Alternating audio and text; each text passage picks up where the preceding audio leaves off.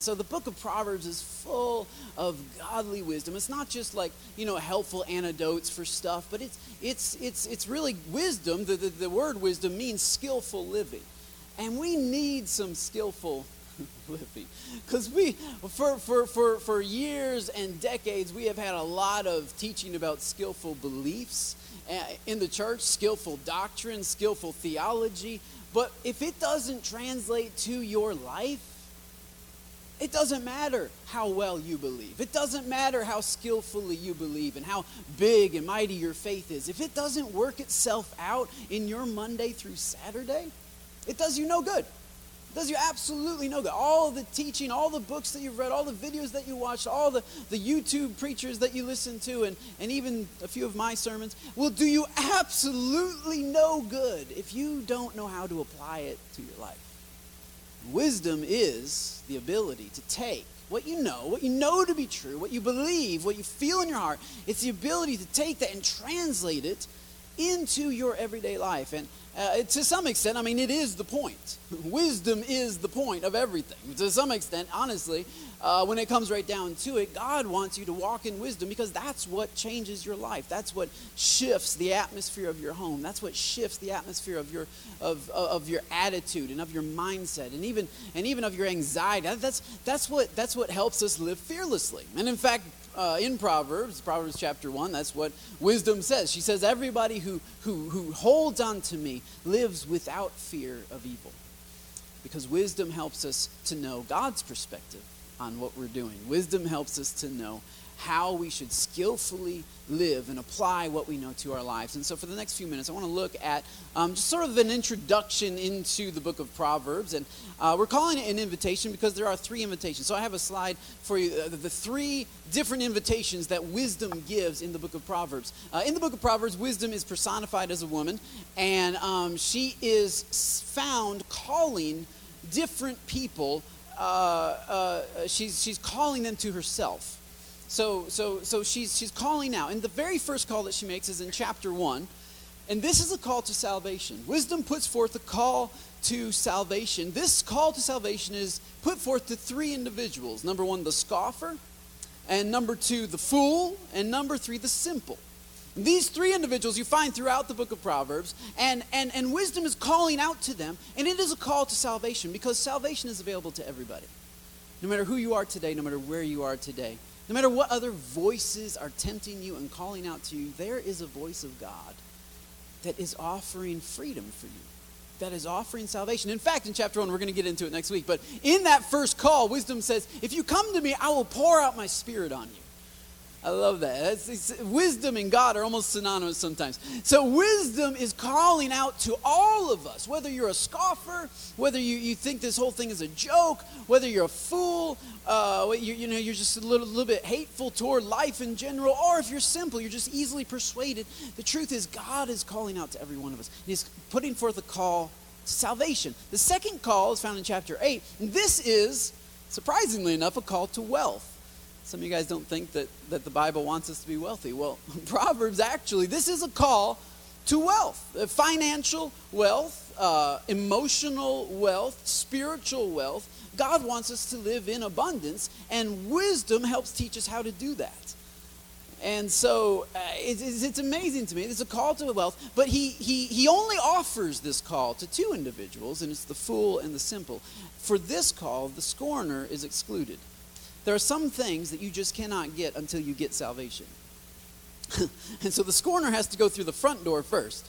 And after that, there is this call to wealth, there is this call to abundance. And then the final call is found in chapter 9.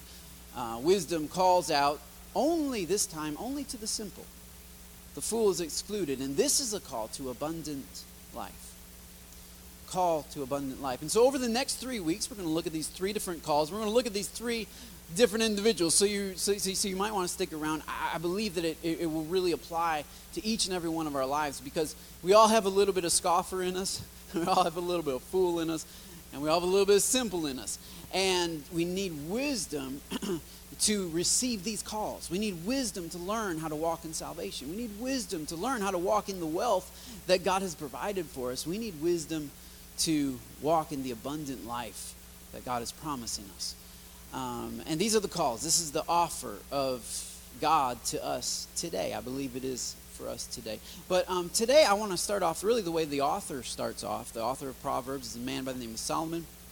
And uh, Proverbs can really be um, broken up into two main sections. The first section is chapters 1 through 9. And then the rest of the chapters, the, the other, I'm not good at math, 22 chapters, would really, would really um, be the second half, if you will, of Proverbs. And we're probably going to stay mostly in the first half um, because the second half is, is specific advice, specific notes and nuggets of wisdom for different areas of life. The first nine chapters, though, is really the why. The first nine chapters uh, of, of, of, the book of Proverbs, mostly written by Solomon, is, is pretty much just the why. Why do you want wisdom?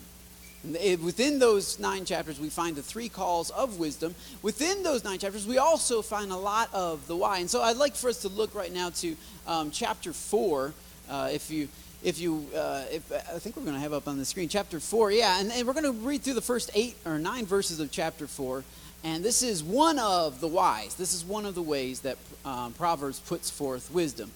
Uh, he says, Hear, my children, the instruction of a father, and give attention to no understanding, for I give you good doctrine. Do not forsake my law. When I was my father's son, tender and the only one in the sight of my mother, he also taught me and said to me these words He said, Let your heart retain my words, keep my commands and live keep my commands and live. Going on to verse 5, you, you, there's, there's, there's life inside of these commands. And verse 5 is probably the verse we're probably looking at a lot today. It says, Get wisdom! Exclamation point. Get understanding. Do not forget nor turn away from the words of my mouth. Do not forsake her, wisdom. Do not forsake wisdom, and she will preserve you. Love her, and she will keep you. Wisdom is the principal thing. Wisdom is the main thing. Therefore, get wisdom. And in all you're getting, get understanding. Exalt her, she will promote you, she will bring you honor when you embrace her, and she will place on your head an ornament of grace, a crown of glory she will deliver to you. Let's leave the scripture up there for just a minute. A crown of glory she will deliver to you. It, you there's some people that that put their own crown on but I would rather have the crown that, that wisdom puts on. I would, I'd rather let God put some authority in my life instead of me trying to. Anyway, okay. Uh, so some of you wearing your own crowns, good luck on that. Um, Burger King used to have those cardboard ones. That might look good on you. But uh, as for me, I'll, ju- I'll just hang out and wait for wisdom to crown me herself. I'm not going to try to tell people that I'm something else. I'm just going to let wisdom do the talking. Anyway, let the wisdom do the talking for you. And this is what it says Get wisdom, get understanding, don't forget, nor turn away from the words of my mouth. Don't forsake her. Love her, and she will keep you. Wisdom is the principal thing. Wisdom is the primary thing. Now, this, this word in the original language is kind of confusing, and, and people, different scholars have different opinions about what this verse means. If you read it in the New King James Version, like we have it right here, it says, Wisdom is the principal thing, therefore get wisdom. Same thing with the old King Jimmy Version. Wisdom is the principal thing. Wisdom is the summit, because the word can mean summit or mountaintop. Wisdom is the height. Wisdom is the top. I mean, it's, it's better than the best and better than all the rest. It is, it is the best that you can possibly get, therefore get wisdom. And that translation makes sense, especially when you look at the next um, uh, uh, phrase there. He says, and in all of your getting. And in all of your getting. Now, he's not talking about while you get all this other stuff, also get wisdom, but he's saying with all of your getting, with everything you have accumulated so far, it is worth it if you take that, all of that, and purchase wisdom. It is worth it if you take all of your cash, if you take all of your assets, if you take everything that you value in life and you trade it in for, for, for wisdom, it's worth it. That's what he's saying. He's, he's really expounding on the value, the immense value of wisdom. He's saying, look, and, and, and, and, in, a, in, another, in another place, he says, nothing that you could compare to wisdom could possibly compare. You try to measure things up next to wisdom, and it just, it just doesn't work that way. You have to understand the immense value of wisdom. Uh, the other possible translation, uh, if you read, uh, I think it's the NIV version, you will see that it does not say wisdom is the principal thing. It says uh, it says wisdom is the beginning, or the beginning of wisdom is to get wisdom. Uh, that's the NIV version. The beginning of wisdom is to get wisdom. And it sounds a little bit confusing, but, but it means a similar thing because it means that in order, if you, if you want to know how to get wisdom, first of all, you have to value wisdom. So the first step for all of us, whatever stage of life we're in, wherever perhaps we're a scoffer, perhaps we're a bit foolish, and perhaps we're just simple, we need to learn to value wisdom to put a high price tag on wisdom, a high value on wisdom. And Solomon knows a little bit about this. The guy who wrote this is the guy by the name of Solomon. Solomon is the son of David. David was a successful king of Israel for most of his life. A couple weeks ago, I talked about the the three days in his life in which he, he, he failed as a king. Uh, but he regained the throne and he went on to be a fairly successful king for the rest of his life. And he had this son, Solomon. Actually, Solomon's not his birth name, but anyway, Solomon is his son. Solomon takes over as the next king of Israel because God appoints Solomon through David to become the king of Israel. And, and, and Solomon had an immense desire for wisdom. If you, if you look at Second Chronicles chapter 1, uh, verses 7 through 10, you will find that, that God appears to Solomon. It says, On that night, God appeared to Solomon and said to him, Ask, what shall I give you? Uh, what, what exactly would you, how would you respond to that? However, you would respond to that will let you know a little bit about what's in your heart, about what you really desire. Because God is the God. You've made me king in his place. Now, Lord God, let your promise to David my father be established, for you have made me king over a people that's like the dust of the earth in multitude. Give me wisdom and knowledge, that I may go out and come in before this great people. For who can judge this great people of yours? When Solomon was asked what he wanted, Solomon said, My heart's desire is wisdom because your heart and so when solomon is, is talking to his son he says you really need to desire. He spends nine chapters explaining why you need to desire wisdom.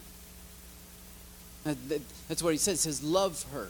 The word love means to breathe after her. Uh, be desperate for her. Be, be, be anxious for wisdom. Be looking for wisdom. Beyond the watch for wisdom. Dream about wisdom. Fantasize about being wise. Desire wisdom. Because Solomon knows, and, and many of us are figuring this out as we journey through life, that our destiny is not directed by our decisions. Our destiny is directed by our desires. You have to you have to take inventory of your desires. You have to take inventory of what you want. And you have to be honest about this because what you want is what you will go after. It doesn't matter what you think you should do. You can, you can, you can, you can say, well, I should do this, I should do that. Well, that's, that's good and all, but your I want statement will always overcome your I should statement. It might take a little bit of time. It might take a few years. It might take a little while. But your, uh, what you want is in the drive, your desire is in the driver's seat of your life. It is. You can't, you can't, you can't divorce your desires from your destiny. Your destiny unfolds in accordance with your desires. And that's, that's, that's kind of a news flash for many of us because we've grown up in a generation that really divorces desire from decision. Because we're so used we're so used to having a heart that is always desiring the wrong thing, and we don't know how to change that. So all we do is behavioral modification, and we try to adjust the, our decisions that we make. But nothing ever changes in our heart. And so we're basically like, you know, kind of like my five year old kid, still desiring everything for himself, still desire, I mean, still selfish like a little five year old. But we've learned to act a little more adult because people don't like it when you throw fits and cry and scream in the middle of a, of a, of a grocery store. They, they, they, look at you odd, right? They think you're, you're strange. So we've learned to adopt our behavior a little bit, but we haven't changed our desires. But desire is always in the driver's seat. Whatever, what, whatever your, your, your, your intention is, your desire will always win out. What you want, what you love, what you desire will drive your destiny. And that's why Solomon says, Son, the first step is you have to desire wisdom, or else you will get nowhere. You'll never get wisdom. And even in the church, we've kind of avoided this whole desire thing uh, because it's easier sometimes to speak to behavior than it is to speak to heart. it's easier to measure how well people are behaving.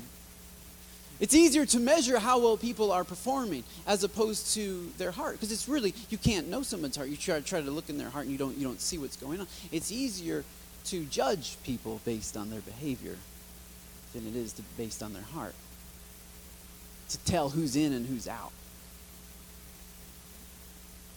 to figure out who's with us and who's against. And, and, and the church oftentimes has resorted to looking at behavior and speaking to behavior, never even getting to the heart issue. There's a passage, John 14, Jesus said, If you love me, I think we have it. He says, If you love me, comma, you will keep my commandments. And this scripture actually is frequently used, or has been frequently used, those of you that grew up in the church, has been used as almost like a, uh, like a battering ram or something to hit you upside the head, right? Because basically, you don't really love Jesus because you're not keeping his commandments, It's kind of the way that it's presented. And what happens is we end up living on the wrong side of the comma. We read it as if, you will keep my commands if you love me. And so we focus on keeping his commands because that will prove to Jesus and to the rest of the world that we do, in fact, love him. And so our entire life is focused on trying to keep these commands when that's not what Jesus said. Jesus didn't say, hey, you need to keep my command so that you will show everybody that you love me. That's not what he said. He said, if you love me, if you desire me, if you love me, then you will keep my commands. There's a huge difference there. You spend all your time trying to keep commands, and you kept commands for two weeks straight, and you're like, yeah, I don't know how I'm going to do this for the rest of my life, but yeah, two weeks, but woo, keep my command. You spend all this time and effort trying to keep commands, and Jesus says, no, no, no. If you love me, if you spent half as much time falling in love with Jesus as you do trying to serve Jesus, you would be able to serve Jesus the way that you want to serve Jesus. Because if you love me, if you desire me, if you long for me, if you dream about me, if you yearn for me, if you can't wait to be next to me, then you will keep my commands. I've been married like almost 10 years, happily married to lovely Rowena right here, coming up on almost 10 years. And I think this, this scripture could apply to every marriage in here. If you love your wife, you will not commit adultery. Right? I, somebody should just say an amen right there. On. Everyone's like, really? Really? Is that the deal? Oh my goodness.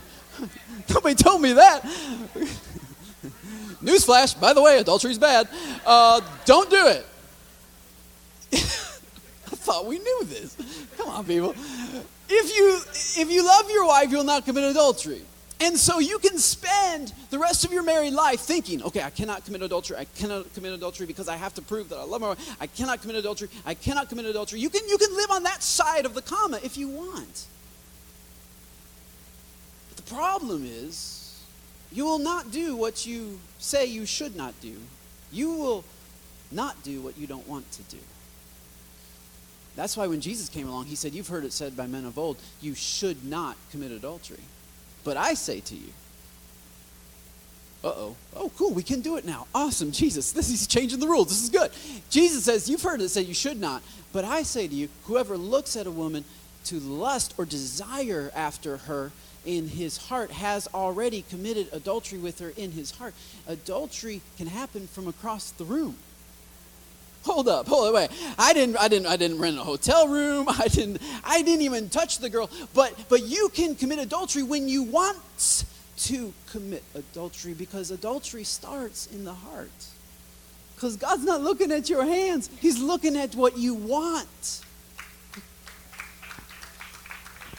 So, I'm not saying that to be harsh or judgmental, but I'm telling you, if you can live on this side of the comma.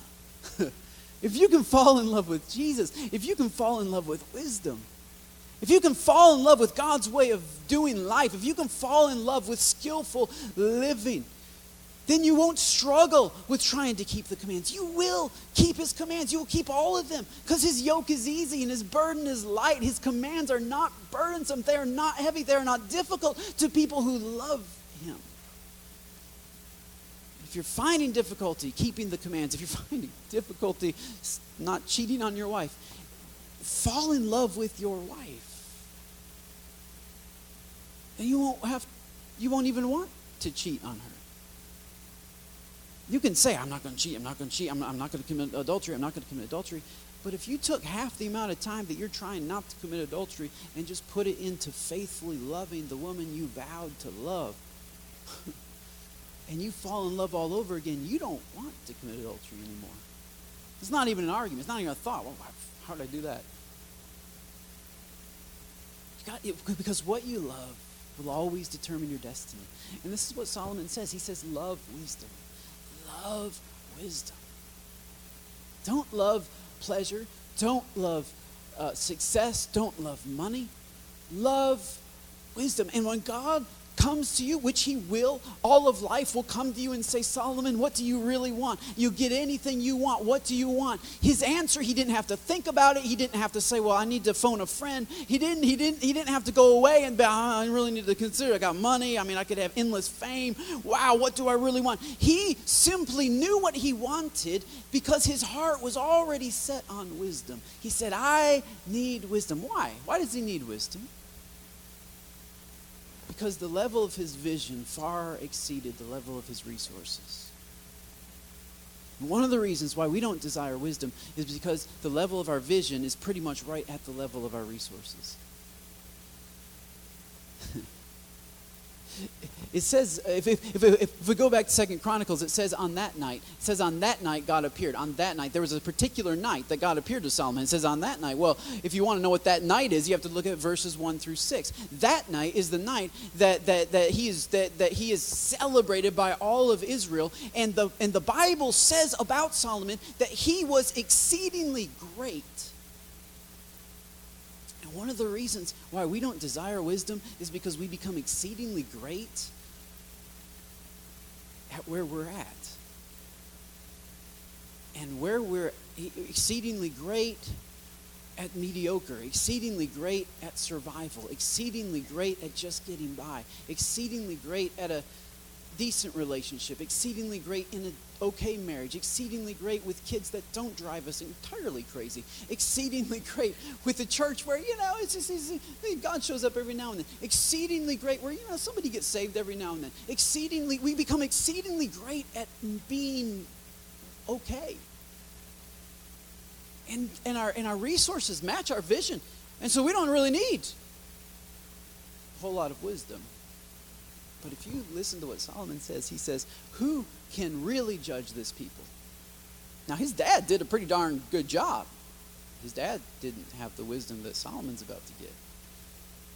He says, Who can judge this people? Saul did a fairly good job as well before his dad. But David said, or Solomon said, I have a vision for how I should be leading these people, and I, I, I can't get there on my own.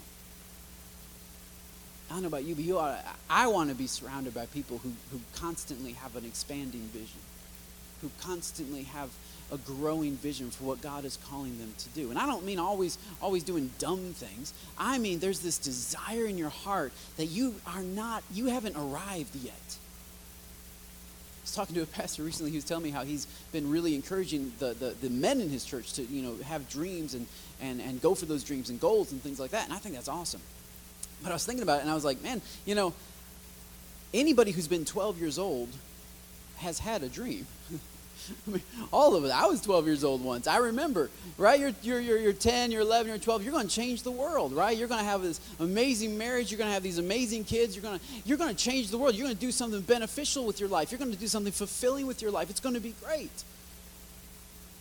And then we get older. And so it's, it's almost like we don't need to have people get new dreams and goals and stuff. We just need to figure out why we gave up on our old ones. When did we drop our vision down to the level of what we thought we could manage? When did we settle for you know punching a time clock coming home sitting on the couch. When did when when was that enough? When was that okay? When was it when when was it okay just for us to go through life and go through the ritual and you know have arguments and things? But you know it's not that bad and this is bad. and when when was that our vision? Did you did anybody grow up with that? Like is this what we were going for? No, somewhere along the line, we took, we, we, we thought we were adjusting to reality, but really we were adjusting to our resources. And yet Solomon says, that's not good enough for me. I have this vision, God, and I, I need more wisdom to get there. Uh, uh, Emilio, our, our young adult leader, on Monday night, we got a little staff directors meeting. And Emilio started talking about the young adult ministry. And I, that's why I love having Emilio around because he, he's always dreaming. His vision's always expanding. So they're doing some crazy stuff here in the fall. Young adults taking risks, uh, taking advances for the kingdom of God, just shaking it up. I, you know, like I think I think that's awesome. I think that's great. I want people around me that that dream bigger than than what they can do. if your dreams are match your resources, then then okay, it's over. You're done. You're done dreaming. But Solomon says, there's more that I could be doing. There's more that I should be doing. I need God's wisdom. Which brings, which brings me to the promise of God found in, in James uh, chapter 1. This is a promise that we've read several times. I'm sure you've, you've heard in church several times. Verse 5. He says, If any of you lacks wisdom, you should ask God, who gives generously to everybody without finding fault. In other words, He doesn't hold it against you that you're lacking, He gives generously to everyone. God gives wisdom to everybody. Democrats, God gives wisdom. You know what I'm saying? Republicans, come on, somebody. God gives wisdom. Straight people, gay people, God gives wisdom to everybody. This offer is to everybody. Baptists, yes, wisdom.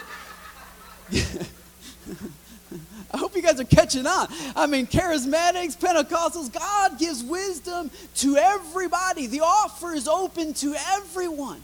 You don't have to clean yourself up before God gives you wisdom. You don't have to figure life out before He will give you wisdom. And when you come to Him and say, Man, I'm really lacking, He doesn't hold it against you. He's not like, Man, you know, I really thought you'd have a little bit by now. Um, I don't think I can give any to you. He gives it freely, generously, above even what you ask for.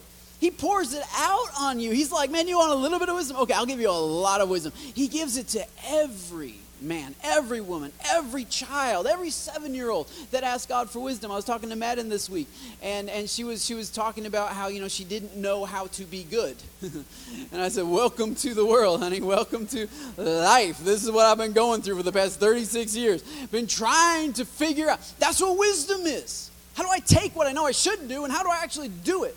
And I said, honey, look, but you can always pray and ask God to give you wisdom. And that's the one prayer that He says He will answer every single time. Every single time. I mean, you can pray for bonuses on the job, and sometimes you get it, sometimes you don't. But, but, but when you ask God for wisdom, He gives it liberally, pours it out, and He doesn't hold it against you. But the key to this verse is actually the verses preceding it. So I'd like to go to that real quick. Verses 2 through 4. James is, is, is writing under, under the inspiration of the Holy Spirit, and he, and, and he sets up this idea of God giving wisdom specifically in response to our asking and our lacking with this almost strange scripture. He says, Consider it pure joy, my brothers and sisters. Oh, good. He's about to talk about something wonderful. Wait, hold up. Consider it pure joy, my brothers and sisters, whenever you face trials of many kinds. The original word there is temptations of various kinds. Consider it pure joy, my brothers and sisters, whenever you face trials of various kinds.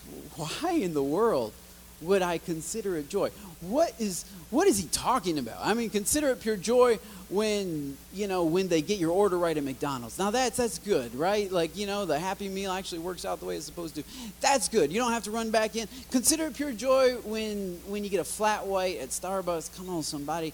Consider it pure joy when you got when you got a bunch of donuts left over because all the kids haven't eaten them yet, and so after church you can maybe get a, donut. I mean, consider it pure joy when something good happens. Consider it pure joy when your kids behave well. Consider it pure joy when people tell you they're proud of you. Consider it pure joy joy when you get a promotion on the job, or consider it pure joy when Pastor Harry's preaching because it's awesome. All of these things are good. Consider it pure joy. But wait a minute. Whenever you face trials of many kinds, what in the world's going on here? Well, let me tell you. James and the Holy Spirit speaking through James knows something that you don't. That's what wisdom is. Most of the time, we, we don't ha- make the right decisions because we're not fully informed. We don't even feel correctly about our situation because we're not fully informed. And this is what he says. He says, because you know. I don't know how you naturally know this except the Holy Spirit reveals it to you, but he's revealing it right here in James chapter 1 verse 3. Because you know that the testing of your faith produces perseverance. Let perseverance finish its work so that you may be mature and complete, not lacking anything. Because you know that the testing of your faith. The difficult thing about preaching about wisdom is that as soon as you start talking about the desire for the lofty wisdom of God, immediately, pretty much all of us start feeling like we don't measure up. you know? Immediately, the, the, the response is, yeah, that would have been good about 30 years ago if I would have known that. That's uh, a little late now. I've already messed some things up. I've already gone down this trail. I've already started this road. It's not good timing for me, Pastor Harry, talk about wisdom. I'm just trying to, like, you know, get, get out of debt, pay off one of my credit cards, maybe, you know? Like, uh, how in the world am I going to? But, but this, is, this, is, this is what I think all of us are facing, and this is the talk that James gives before he talks about asking God for wisdom. He says, first of all, you need to rejoice when you uh, it says whenever you face various trials. But actually the, the original word there actually means that when you become surrounded by various trials.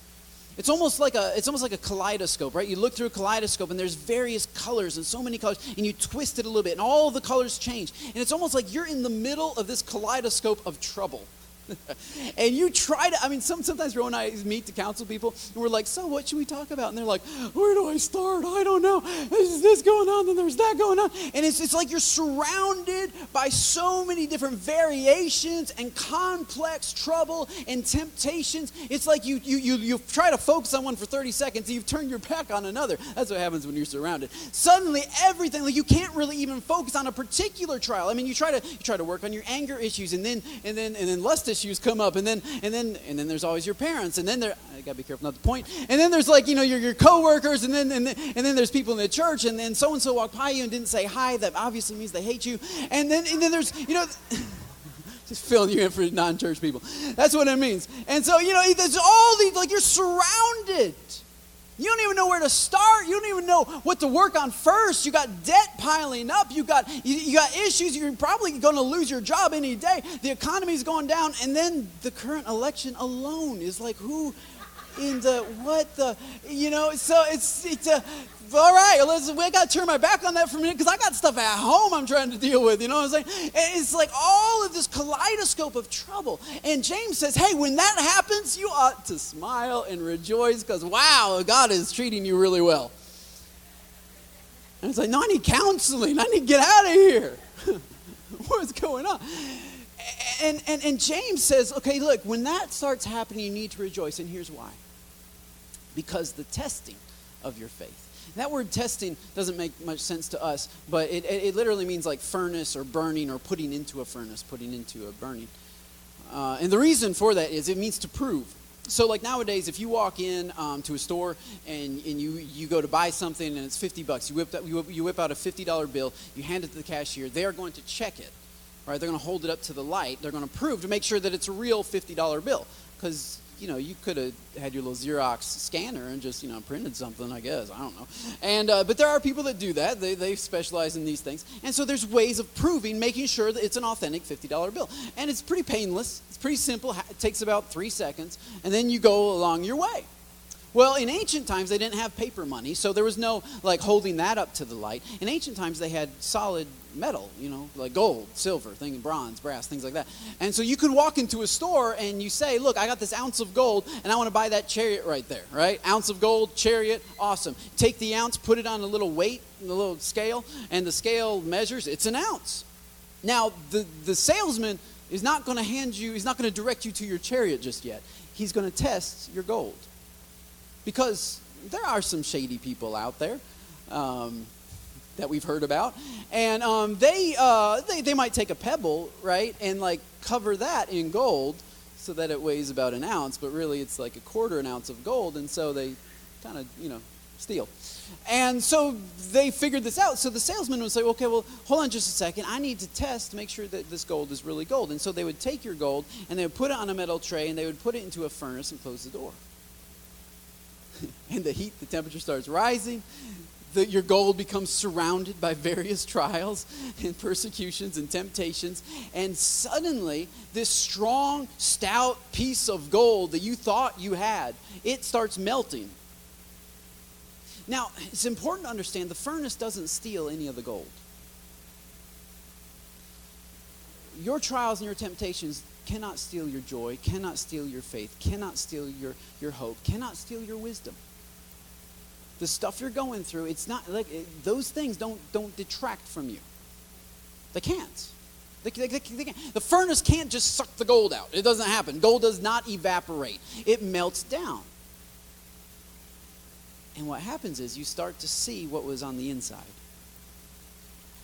And, and for many of us, when we get into the furnace, when we get into fiery trials, suddenly we're not quite as weighty as we thought that we were. And we think the furnace stole our gold, but it didn't. It just revealed what was really on the inside. And this is a natural process, and I want you to know this because it seems like every time somebody gets baptized, they go in the furnace anytime you attempt to purchase something for God, He's going to stick you in the furnace.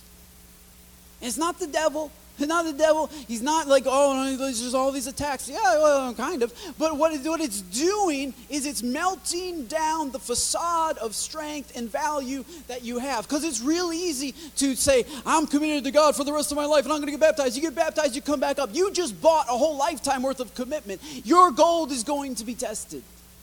It's easy to stand up and, and, and, do a vow renewal. You just, you, or, or, or, or, have a wedding and you, you vow for the rest of your life to be faithful to this person. Your gold is going to be tested.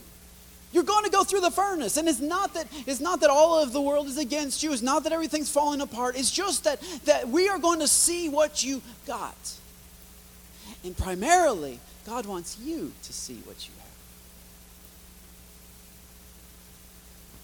Because otherwise, you buy a lot of stuff on credit and you don't ever get it. God's not like your typical salesman, though. When, when your typical salesman pulls out the tray and sees that you got a quarter of an ounce, he's like, Yeah, you're not going to get that chariot, buddy. You're, um, you're, you only got a quarter of an ounce.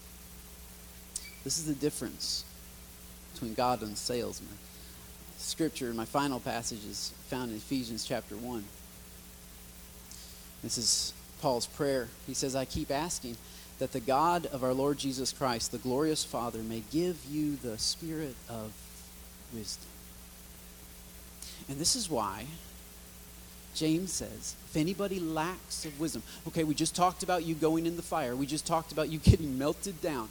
If you go through that and you figure out that you don't have enough to purchase what your commitment wanted to purchase, you figure out you don't have enough faith to purchase what, what, what God promised you, you figure out you don't have enough wisdom to actually own and possess what God has promised you, you go into the furnace and you figure out that you're not quite as strong as you thought that you were. Here's the deal God is not your typical salesman. He's not going to give you back your quarter ounce and tell you to go home. Instead, he says, if anybody figures out that they are lacking, let him ask of God. Because uh, when gold is melted down, it's in the perfect state to be added to.